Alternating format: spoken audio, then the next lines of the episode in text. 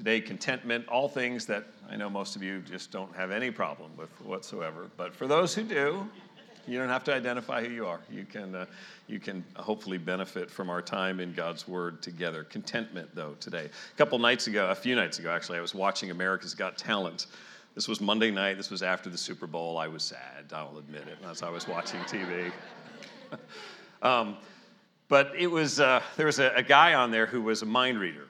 At least that's what he pitched himself as a guy who could, as he said, deduce influence and predict human behavior. And he did one of those sort of remarkable tricks of, you know, I think of a letter, a number, a celebrity, and while you're doing all that, I'm, I'm knowing it. You're going to write it down, and I'll show you that I'm right, and that kind of stuff. So I, I was so impressed with that. I thought I'd do the same thing this morning. So I'm gonna, I'm gonna give you three specific patterns of behavior. And if I were to ask you to stand when you hear one that you've committed in the last 48 hours, I won't actually ask you to stand. I, I think we'd have everybody standing. Now, by not asking you to actually stand, that allows me to at least have the illusion that I'm right about this. So just let me have that fun. But I'll, I'll give you three specific patterns of behavior in the past 48 hours. Start, start with this one. Have you looked in a mirror or at a picture of yourself and thought, if only I could change something, change my nose, my hair, my weight, my body, you, you name it, something, right? Past 48 hours, have you seen an advertisement for a product or service and thought, if only I could afford that, if only I could get that, it, things would be so much easier if I could buy that. Okay, if, if any of you are left, try this one. In the past 48 hours, have you looked at your spouse, child, parent, boyfriend, girlfriend, you name it, and thought, if only he or she would stop doing fill in the blank. Some of you were just, just thinking that right at that moment, right? If only he or she would start doing whatever. I, I'm pretty sure we'd all be standing if we had to think back over the last 48 hours. We, we struggle with discontentment, with the if onlys in life. If only this. Thomas Watson, who was an English pastor, said discontentment is a disease of the soul that is almost an epidemic. A disease of the soul that is almost an epidemic. Watson wrote that in the 1600s. Things are no different today.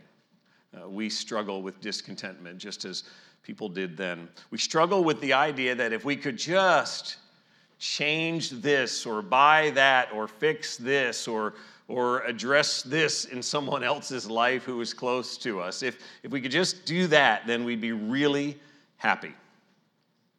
Watson also wrote discontentment is hereditary. If you have to think, ah, I'm not sure about that, follow your line back to our common earthly parents, to Adam and Eve, and think about Adam and Eve, placed in the center of perfection. They are in a garden that is spectacular on every level, that is beautiful, that is abundant, that is the kind of perfection that our minds cannot even conceive. The, the best of Instagram cannot compare to what was happening there in that Garden of Eden. And there, without sin, without evil motives, in a state of sweet innocence like you and I do not know, Satan provoked this new feeling in them of discontentment, this sense that you're missing something. You look around and you think it's all good, but there's still there's something that you're falling short on that you don't have. The Creator had told them, Enjoy the fruit of every tree in the garden with the exception of this one, the tree of the knowledge of good and evil. And every inclination we have from Scripture is that there was a season of time there where they did just that. They enjoyed the bounty of the garden, they enjoyed what God had provided for them. It was perfection and it was wonderful. Until Satan comes along, there's no indication of any struggle with envy as Adam and Eve looked at that one tree. And Satan's first recorded words in Genesis are Did God actually say, You shouldn't eat of any tree of the garden? And Eve says, No, no, just that, that one tree over there, that one in the middle of the garden. And Satan's response, roughly paraphrased, is along the lines of, Oh, okay, so I guess you're, you're content being ignorant. I guess you're, you're, you're okay not knowing everything you could know if you, if you partook of, of that tree. So I, I get it. Even though that tree offers unique and special knowledge, I guess you don't want that. And immediately that triggers in Eve that sense of something missing, something that she now wants to have and suddenly she begins to contemplate the beauty of the tree and the delight of the fruit and she is she's becoming envious of it and then there's this hook from the serpent of the fruit of that tree will make you wise and suddenly everything that was luscious and beautiful and perfect all pales now in comparison to the fruit that is on this tree.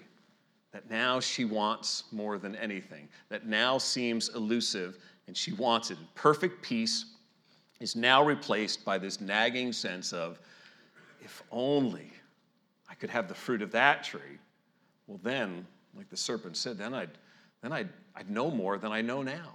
Then I'd be wise, and that can't be bad, right? That's got to be a good thing. The dictionary defines discontentment as a restless desire or craving for something one does not have. It's the if onlys of life. It's the whatever you can finish this sentence with. I know what I have, but I would be a better husband, better wife, better parent, whatever it might be, a better worshiper, better worker, better whatever, if only I had. Usually something falls in there. Discontentment is a disease of the soul. It is a longing that expresses ultimately our distrust in the Creator and His provision.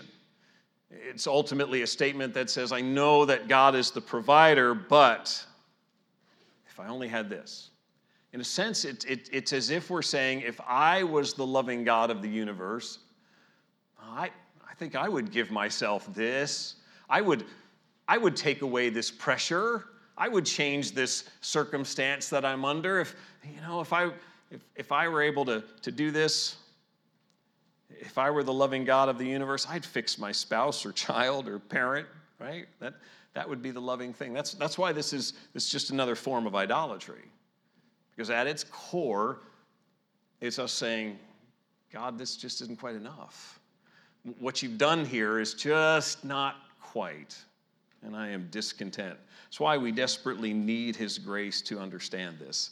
The, the, the subtle message of Satan to Eve was listen, if God really cared about you, if this God that, that made you really loved you, would he withhold this special knowledge from you? Wow. And there arises dis- discontentment. Topic of contentment has been on my heart for a long time, just wanting to take time to read about it and think about it, largely because of my own battle with discontentment, my own sense that that, that grass is greener mentality, that it's better there, that this would be better if, that this circumstance, this change, this whatever it would be, that, that, that same sense that goes with if I could if I could redo a moment in my life, then everything after that would have been so much better if I could go back and have a mulligan on that moment.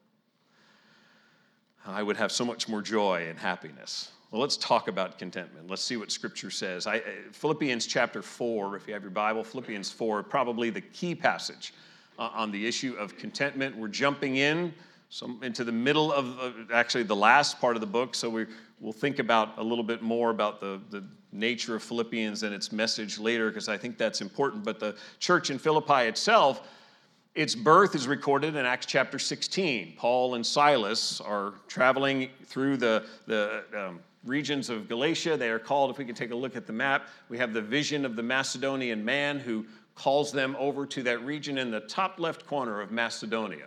And right under the last A in Macedonia is Philippi. Key city, not the capital. Thessalonica is the capital of the region of Macedonia, but it's on a trade route. It's an important place. Paul and Silas go there. They preach there. You probably remember the story. They are beaten, they are thrown into prison. And in the middle of the night, they are in the prison in Philippi and they are singing praises to God and they are rejoicing at God's provision. And then there is an earthquake and the jail now is opened up and they remain and they talk to the jailer who is afraid that he's going to lose all of his prisoners and they, they speak to him and, and they lead him to christ. By god's grace that man comes to faith in christ he and his family and the next day they are set free paul and silas and they carry on their travels. We know that he came back to philippi at least once if not twice. By the time he writes philippians paul is in jail. He is in prison probably in rome at this point.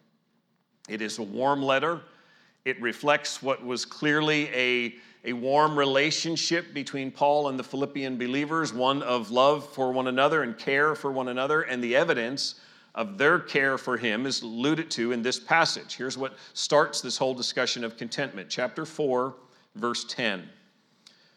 Paul says, I rejoiced in the Lord greatly that now at length you have revived your concern for me. You were indeed concerned for me, but you had no opportunity. Not that I am speaking of being in need, for I have learned in whatever situation I am to be content. I know how to be brought low, and I know how to abound. In any and every circumstance, I have learned the secret of facing plenty and hunger, abundance and need. I can do all things through him who strengthens me.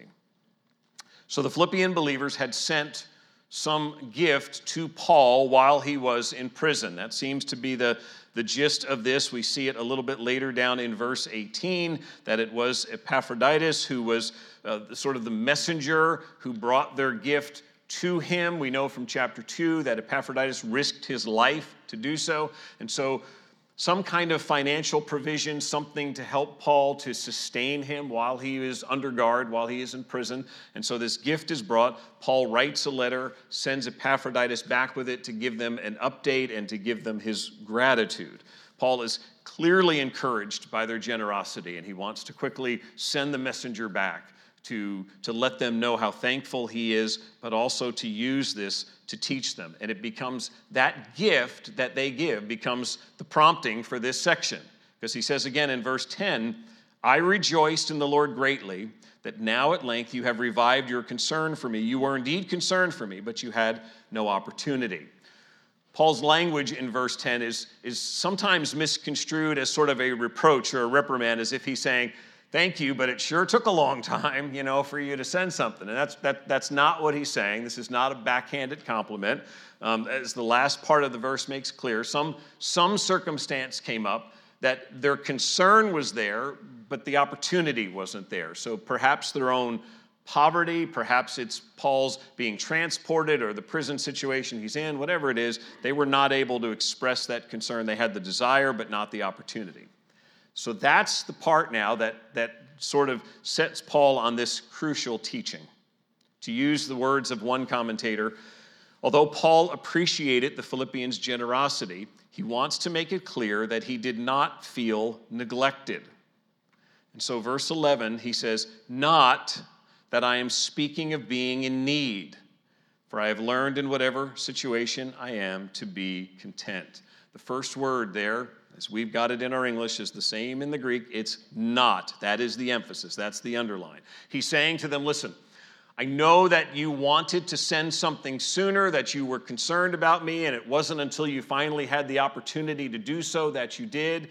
And I'm, I'm grateful for that, but know that I was not in need. I was not pining away, waiting each day and wondering if today the messenger would come, if today the delivery would come from Philippi. I wasn't waiting anxiously, thinking, I need this, they better send it. We can, we can sit nowadays and you know you order your package from Amazon, and now it's at the point where you could actually watch on a map as the delivery guy is eight stops away. Wow, two stops away. I can go outside and watch. He's coming. You know, the, the, the, Amazon guy is coming with my package. It's that close. Paul was not of that, that mindset.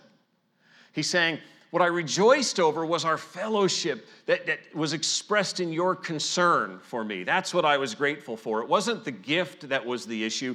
I, I was grateful for the giver. That's what I'm, I, am i am rejoicing about. The gift itself had no, no particular bearing on my emotional well being because he says, I learned to be content.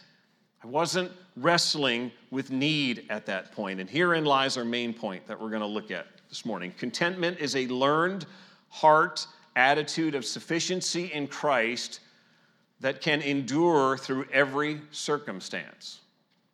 Contentment is a learned heart attitude of sufficiency in Christ that can endure through every circumstance. So let's take this apart. Point one would be contentment is learned. This is good news, isn't it? If you are struggling to battle discontentment, then the fact that the Apostle Paul says, I have learned to be content, ought to encourage you. Because it says to you and I, there is hope that we can learn contentment, that it won't come just magically, but that we can actually learn this. He writes this word that speaks of learning by instruction and experience, and he writes it with a verb tense to make it clear that this was not just one day, I read a book or I heard a sermon and I got it, and now I'm content. I learned at this one magical moment in time. The idea of what he's saying here is over the course of time, over the course of being a believer in Jesus Christ, God has been at work in me and has been bringing me to this place of learning contentment. God has used all of these experiences now to teach me contentment. So the hope there is God's word is telling you and I through Paul's experience that contentment probably won't just show up as a gift. You won't suddenly get it.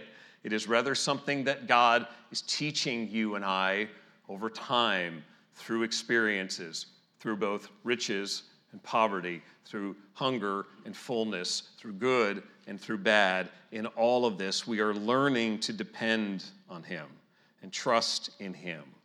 It is through these things that we can and should learn contentment. After all, Paul wrote this from prison. It was not a good place. There, there's various discussion about what imprisonment looked like. We know that in some cases Paul was in chains, that it was hardship and suffering. Some could have been perhaps a house arrest kind of situation. He is clear here in Philippians that there is an expectation that this may not end well. And so he speaks back in chapter one of it, his hope to honor Christ in his body, whether by life or by death. In 217, he indicates that his life could be on the verge of being poured out, sacrificed for Christ. So there is a, a sincere awareness on Paul's part, not trying to make it more uh, exciting than it is or more dangerous than it is, but there is a reality on his part that imprisonment underneath the Roman government could easily end in the Caesar or somebody saying, enough with him and putting him to death. This was not easy. This was not comfortable. And yet, Paul says, I learned contentment. God, God had been training me for this.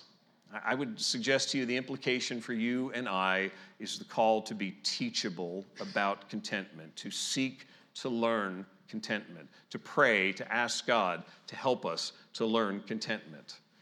You will not wake up tomorrow morning and say, Got it. But you should wake up and say, Lord, help me today to be content. Teach me what it is to find sufficiency in you in whatever circumstances I am in. Help me to learn this. I, I will just recommend two books for those of you that want to read more on the topic. Um, Erik Raymond's done a great book called Chasing Contentment. These are on the bottom of your sermon notes, so you have them there as well. And then a wonderful 31 day devotional by Megan Hill called Contentment Seeing God's Goodness. It's just a page or two a day, um, just some great biblical thoughts on contentment, and then some good self awareness kind of questions and application questions. So I would encourage you toward that in, in your quest to learn contentment. Contentment is learned. Secondly, it's a heart attitude. Verse 11, when he says again, Not that I'm speaking of being in need, for I have learned in whatever situation I am to be content. The Greek word for content uh, in, in, in verse 11 it's an interesting word when you, you sort of translate it literally out of the Greek. It's made up of two parts, autarkus, and it's the idea of self, autos, and archeo, which is to suffice. So literally, it's self-sufficiency. So we look at that and go, that seems a little odd because he's clearly not talking about I've learned to be self-sufficient, even though that's what the word means. It really had the meaning of, and what he's seeking to convey here is I have learned to be satisfied with my lot in life, that where I am, where, where, God has put me at this point, I have learned to be satisfied there. It's good where I am right now. That's really what the idea of this word for content is in verse 11. The, one of the reasons I think he uses this word is it was very familiar in language to people like the Philippians in that day because they were very familiar with the, the school of philosophy known as Stoicism. We've heard of Stoics, right? Tough Stoics who put on the, the, the, stern face no matter what the situation. They just sort of muscle right through it. That's kind of our understanding of it. Stoicism was really the idea of regardless of what happens, I will stand firm, I will not be shaken, I will bite my lip, and I will press on. There's a whole American form of this. You know, when we talk about self reliance or rugged individualism. Herbert Hoover, when he was running in 1928, spoke of the American system of rugged individualism and, and, and declared that as being our, one of our governing goals. Whether or not that's a, a governing goal that, that you find favorable or not, the word autarkus essentially says to the Philippians, oh, yeah, this is this, this whole idea of sufficiency. This is that, that resting in, in oneself in that moment. It spoke to them of that stoic lifestyle that was essentially celebrating I can do this, I am independent, I can make it without help. Paul is going to take that term and repurpose it completely in just a moment, but it helps them to understand the attitude that he's talking about. That this is something that comes out of the heart. This is in terms of a, a belief and an understanding that's in the heart. Just like discontentment is an attitude of the heart, discontentment is our natural bent. We have a natural Gravity will just take us toward feeling lack of sufficiency, toward wanting more stuff, toward discontentment. Contentment, though, is an attitude that we have to learn. That, that has to be something that we are as a discipline, as we would read the word and as we would pray, that we take as a discipline the learning of making this an attitude that now begins to affect our thinking, so that in circumstances we are responding the way that, that Scripture defines for us here. Paul said contentment was with him in whatever situation he was in, he says there at the end of verse 11. Even in prison, when he is stripped down to nothing, even at times, as, as he writes in the, the pastoral letters, everybody's left. There's nobody there to defend him. Even at those moments, when there is nothing, Paul says, I can still possess this attitude. I can still possess what God has taught me and what He has placed in my heart, and that is this sense of this place, this lot in life is okay. I am sufficient here. I have enough. Obviously, he's going to describe how that is here in just a moment, but it is an attitude. We could say that contentment is durable. This is the third point. Durable in the sense that it carries through all kinds of circumstances. He says again, verse 11, not that I'm speaking of being in need. I've learned in whatever situation I am to be content. I know how to be brought low and how to abound in any and every circumstance. I have learned the secret of facing plenty and hunger, abundance and need. True biblical contentment is durable. Paul covers the gamut here happy, sad, high, low, good, bad, poor, rich, hungry, full. He says, what, whatever the circumstance, whatever was happening externally, ultimately, I was still able to experience this sense of contentment. I know what it is to be humbled and to be broken down. Read Paul's litany in Second Corinthians, and we see a man who is mocked, who is beaten, who is uh, stoned to the point that he is left for dead and left outside of town to die. He says, I know what it's like to be brought low. I know what it's like to be abounding, to be lifted up, if you will. I, I know what it's like to stand and, and, and preach in Athens and, and see God do wondrous things and heal sick people. I, have seen God do those things. So I know what it is to be brought down. I know what it is to excel. I know what it is to have nothing. I know what it is to have riches. I've been hungry and I've left the table full. But the consistent thread through all of those things, he says, is this inner heart attitude, this learned heart attitude of sufficiency, of contentment. It's just as real in the really good as it is in the bad. The, the easy, it, it's easy sometimes when we talk about these things to think, oh, this really matters here in the hungry, poor, difficult, painful times. It matters just as much up here in those moments when we are tempted to forget who is the provider of all of those good things. That consistent steadfastness that says, Where does my sufficiency come from at this point? But sufficiency is durable. Just a, a, a note about the, the phrase in verse 12 I have learned the secret of facing plenty and hunger, abundance and need. I have learned the secret always seems like such an interesting term. It's like we pause at that and go, here it is. This is, this is something, But just because of the way he words it. Only time this appears in the New Testament in the Greek language. It's, it's a one word statement that gets translated at this phrase, and it has the idea of initiated into some kind of mystery. Paul, again, using the language of the day, would have been familiar to his Philippian readers, is, is really illustrating what he's just said in verse 11, which was, I've learned in whatever situation I am to be content and then he starts explaining, brought low, abounding. In any and every circumstance, I've been initiated into this secret of I, I, facing plenty, hunger, abundance, need. No matter what it is, no matter what I face, God has graciously allowed for this consistent sense of sufficiency as I've, I've been into every other, every kind of circumstance you can think of. His, his point is, is this circumstances will change, contentment doesn't have to. Our, our external circumstances will change, but contentment is a heart attitude that God designed and is teaching us to experience at all times through whatever comes at us.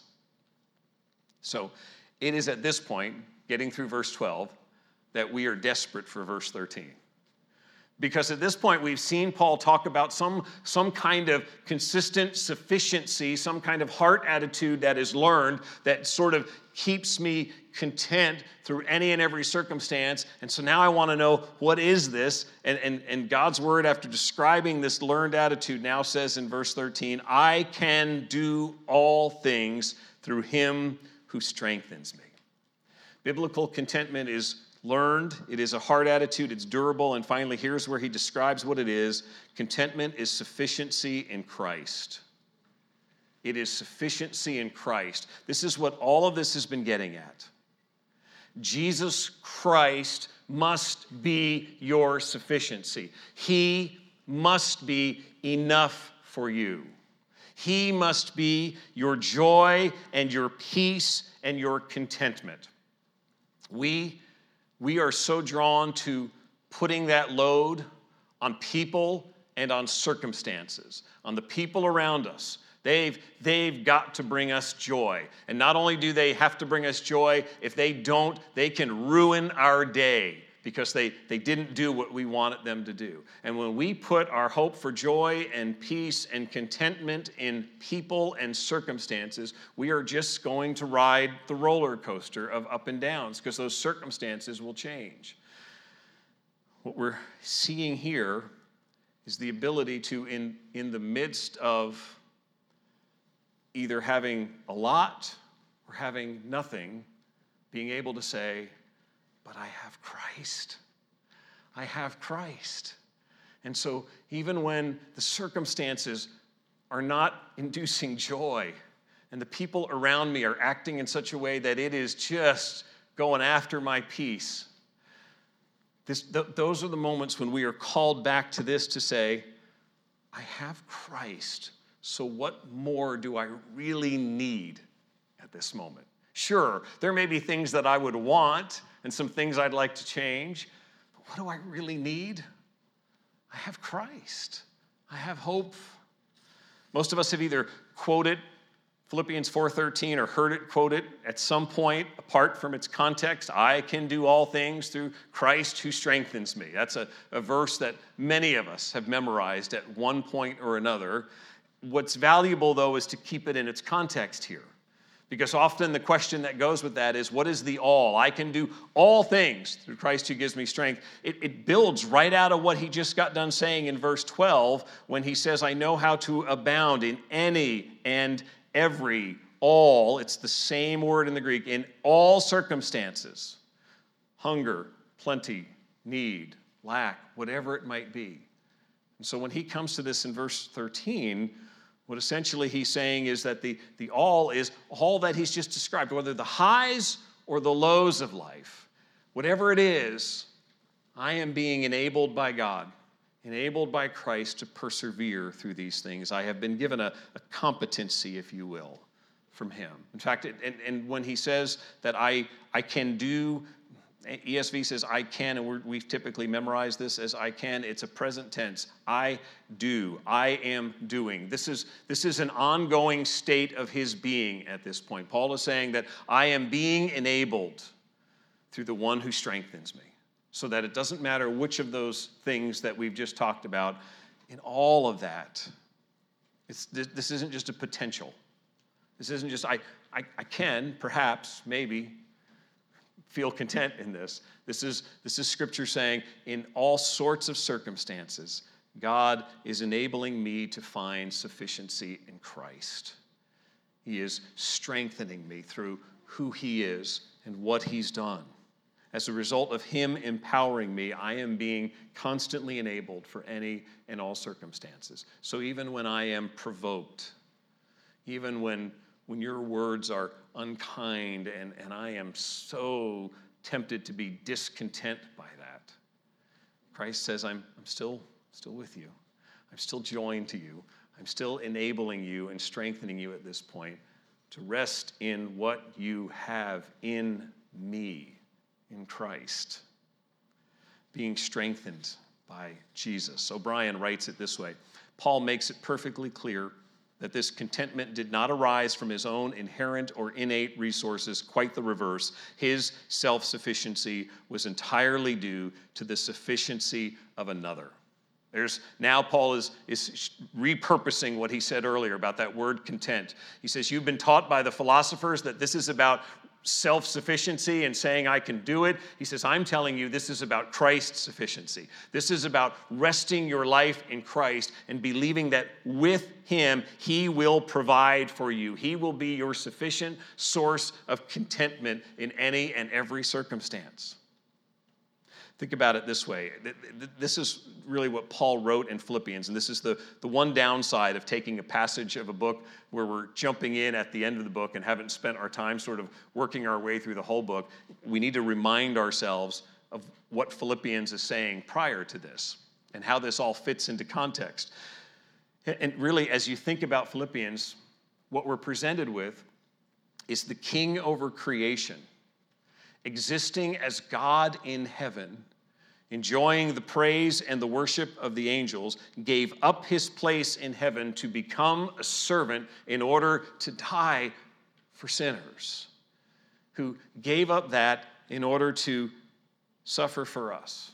You and I deserve nothing but God's justice and wrath, but instead, we have been delivered from that forever into the kingdom of light, to be held by a Savior who will never let us go and who holds us on into his eternal presence. That's really what Paul's been celebrating throughout this book of Philippians that speaks so much of joy because contentment ultimately rests on who Jesus is and what he's done. The Son of God demonstrated the exact opposite of circumstance based contentment, which is so often what we struggle with. My contentment all rests in what's happening at the moment and what you're saying to me and how you're listening to me and all those sorts of things. And Christ shows us the opposite. He empties himself. He took the form of a servant to be born in the likeness of men and humbled himself by becoming obedient to death, even death on a cross, Paul writes in Philippians chapter 1. That's the message. That's why in chapter 1, Paul is able to write, For to me to live is what? Speak to me. It's Christ, right? And to die is gain. To, to die is gain? And there's Paul saying, it's because, it's because it's ultimately resting in Christ, my union with Him.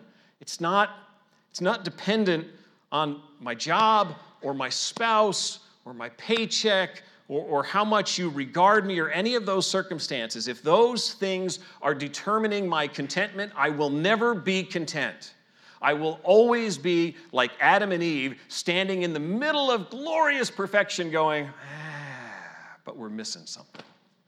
Just need this. And we look at that and we go, oh, how foolish, how foolish in our hearts that we are striving with discontentment if my heart comes to grips with the fact that I have nothing of any eternal value apart from Christ, and that I have everything that I need for this life and the life to come in Christ, and by His grace, He is teaching me to be content, to find my sufficiency in Christ. Think about Paul as he writes this letter in prison.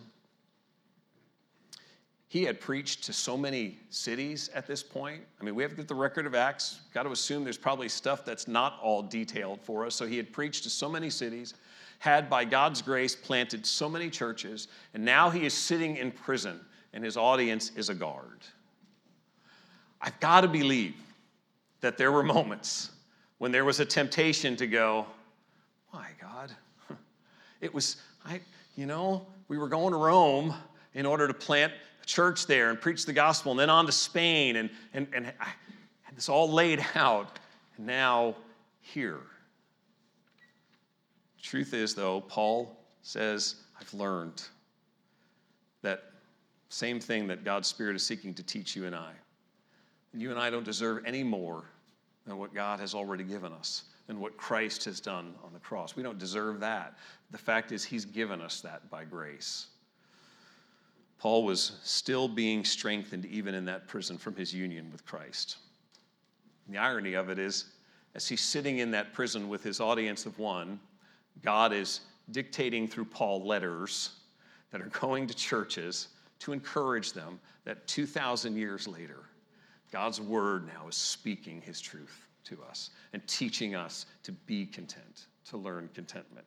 I, I, I can't imagine at all that Paul had any idea whatsoever that the things that he was dictating or writing in that moment, 2,000 years later, he would have brothers and sisters, descendants in Christ, who would be going, Thank you, Jesus, for what you've done for me. Thank you for reminding me that you are sufficient. Thank you for using the writings of this guy in prison to help me to see this. We need to see our circumstances as ordained by a loving and gracious God, resting in his goodness, giving thanks for what he is doing in our lives we don't deserve abundance and full bellies. We don't have a right to comfortable living. And the lesson of Philippians is hold what you have loosely and know that if and when God takes it all away, you will still have Christ. And that's ultimately all that matters. Hebrews 13:5 Keep your life free from love of money, be content with what you have, for he has said I will never leave you nor forsake you. There it is again. Don't get dragged into this discontentment that's based on your paycheck or your circumstances or whatever it is that you're allowing to measure that. Whatever you have is a gift from the kindness of God. So thank Him and praise Him for it. And whatever you don't have is a reminder that Jesus will never leave you or forsake you. Whatever you don't have is a call to come back to this truth to say, He is enough. Believe that, learn that, live in that. Let's pray together. Father, we thank you for the truth of your word that speaks to us of the sufficiency of our Savior, Jesus Christ. Father, forgive me. Join with brothers and sisters here in praying and, and acknowledging how, how often my heart is drawn aside by discontentment, how often my heart falls to the the lie that there is something better. Father, forgive me. Help us as people who follow after you to, to believe that whatever the lot in life is, you have ordained these circumstances. You are at work in us for good for those that love you, and are called by you. Father, I pray that if there's anyone listening to this that has never trusted in Jesus Christ as Savior, who's not believed that He is the one who gave up the glories of heaven in order to become a servant and gave His life on the cross to pay the price for sinners, and then rose again from the dead, I pray that today you would open their eyes to see Jesus, to believe in Him, and to trust in Him. Father, for we who are trusting in you, Help us this week to be students of contentment. Help us in circumstances that, that seem so difficult at the time to remind ourselves that Christ is enough.